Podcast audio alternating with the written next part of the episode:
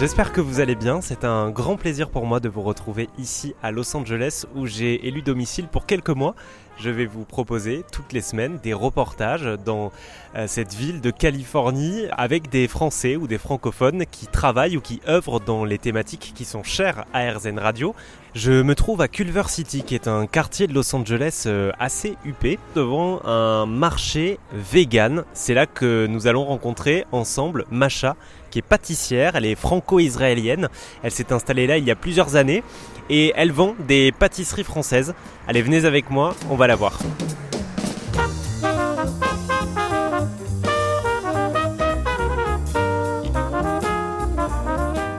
Bonjour.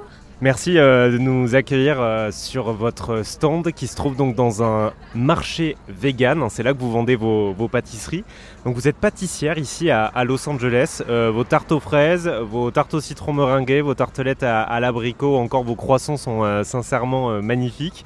Ils ont l'air délicieux et la particularité c'est qu'ils sont faits à base d'ingrédients végétaux. Comment est-ce que vous décririez votre pâtisserie à vous? Alors moi je suis devenue végane il y a trois ans et je suis folle de desserts et très très très parisienne. Donc j'essayais de recréer, de véganiser euh, des desserts euh, classiques, euh, iconiques français, en remplaçant les ingrédients par des ingrédients végétaux. Et donc l'idée c'est d'atteindre ce goût-là, le goût de ce qu'on a quand on va à Paris dans une pâtisserie et qu'on mange une tarte au citron ou une tarte aux poires ou un éclair en version végane. Donc c'est ça l'idée. Et est-ce que vous arrivez vraiment à recréer le goût d'une pâtisserie classique sans utiliser d'ingrédients animaux? Oui, bah alors en fait c'est c'est plus facile presque. C'est une autre chimie, il faut trouver un autre alphabet d'ingrédients. Mais en fait comme il n'y a pas le goût super puissant du lait de vache ou du beurre, le goût des ingrédients euh, ressort plus en fait. Et la majorité des gens qui testent se rendent même pas compte que c'est vegan en fait. Ils savent pas, ils sont surpris. Et en fait le, le goût de l'ingrédient de base ressort plus. Et vos croissants alors?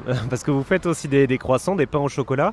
Est-ce que quand on croque dedans, on a un petit goût de France? Ah ouais, on a un gros goût de France. Alors le croissant, je suis très euh, humble parce que c'est tout un savoir-faire et que moi j'étais avocate pendant 25 ans, donc le croissant ça s'invente pas. J'ai été très bien formée et donc j'y arrive doucement. Il est flaky, il est buttery, il est bon et moi je l'ai fait frais. Donc c'est pas un truc que je garde pendant 3-4 jours euh, et je l'ai fait le jour même et donc euh, oui, on a un petit goût de Paris clairement. Vous étiez avocate à Paris, donc avant de venir ici, vous aviez une vie totalement différente. Même ici, hein, je, je suis arrivée il y a 6 ans et j'étais avocate pendant 5 ans ici aussi. Euh, je travaillais dans le cinéma, donc euh, oui, j'ai toujours, toujours été avocate dans le cinéma. Et je travaillais pour un studio ici. Et au moment du Covid, euh, j'ai décidé de, de changer de carrière et de suivre ma passion depuis longtemps et de me lancer dans la pâtisserie. C'est quoi qui vous a décidé? C'est la pandémie? Non, c'est pas la pandémie. La pandémie, c'était l'occasion. Je travaillais dans un studio de cinéma qui a été racheté par Disney. On n'était pas très fan de l'équipe chez Disney. Euh, j'ai eu euh, une pause, en fait, un moment où j'ai pu euh, réfléchir et je me suis dit, bon, avant d'avoir 50 ans, j'ai envie de changer. Ça faisait un moment que je voulais faire ça. J'ai fait ma première tarte au chocolat quand j'avais 13 ans, que j'ai apportée à Conticini euh, dans son restaurant à l'époque qui s'appelait La Table d'Anvers à côté de chez moi à Paris. Donc il y a des milliards d'années, autant dire. Et euh, j'ai toujours fait ça. Donc euh, j'ai toujours fait ça à côté. Et là, je me suis dit, bah, je vais en faire mon business. Je vais monter une marque. A un, il y a un marché pour ça. Et surtout, moi, quand je suis devenue végane ici, j'arrivais pas à trouver de gâteaux à mon goût. J'ai commencé à les faire. Les gens ont trouvé ça super bon. Et je me suis dit, allez, on tente. La Californie ou Los Angeles permet ça de repartir de zéro? C'est sûr. Écoute, la Californie, les États-Unis en général. Bon, moi, j'ai habité dans plein de pays. hein. J'étais avocate en Chine. Je suis israélo-roumaine, née, euh, née en Israël. euh, J'ai habité dans plein d'endroits. Et cet endroit, il est précieux parce que comme ils n'ont pas vraiment une longue histoire, il y a un optimisme à toute épreuve. Et du jour au lendemain, euh, tu peux te réinventer et personne va te poser des questions. Et le côté un peu négatif en France où ah, ça a déjà été fait, tu vas pas y arriver, etc. Ici, ça n'existe pas. Donc c'est ah tu es chef, ben, du jour au lendemain il t'appelle chef et si c'est bon, euh, il s'en fiche de savoir quel est ton pédigré. Et ça c'est cool parce que pour le coup ça, laisse des portes ouvertes à toutes sortes de reconversions. Et la Californie c'est un peu le bout du monde, après il y a juste de l'eau. Donc euh, c'est le dernier endroit, c'est le Far West des États-Unis. Tu viens, tu changes tout et ils sont toujours positifs. Et alors la, vie ici, euh, Ça ressemble à quoi pour vous? Bah, LA, c'est une ville particulière, hein. c'est pas pour tout le monde. Euh, c'est une ville où y a, tu vois toujours l'horizon, il n'y a pas de gros immeubles. C'est une ville euh, voilà, qui coule. Hein. Il faut venir en Californie ou en tout cas à Los Angeles pour les bonnes raisons.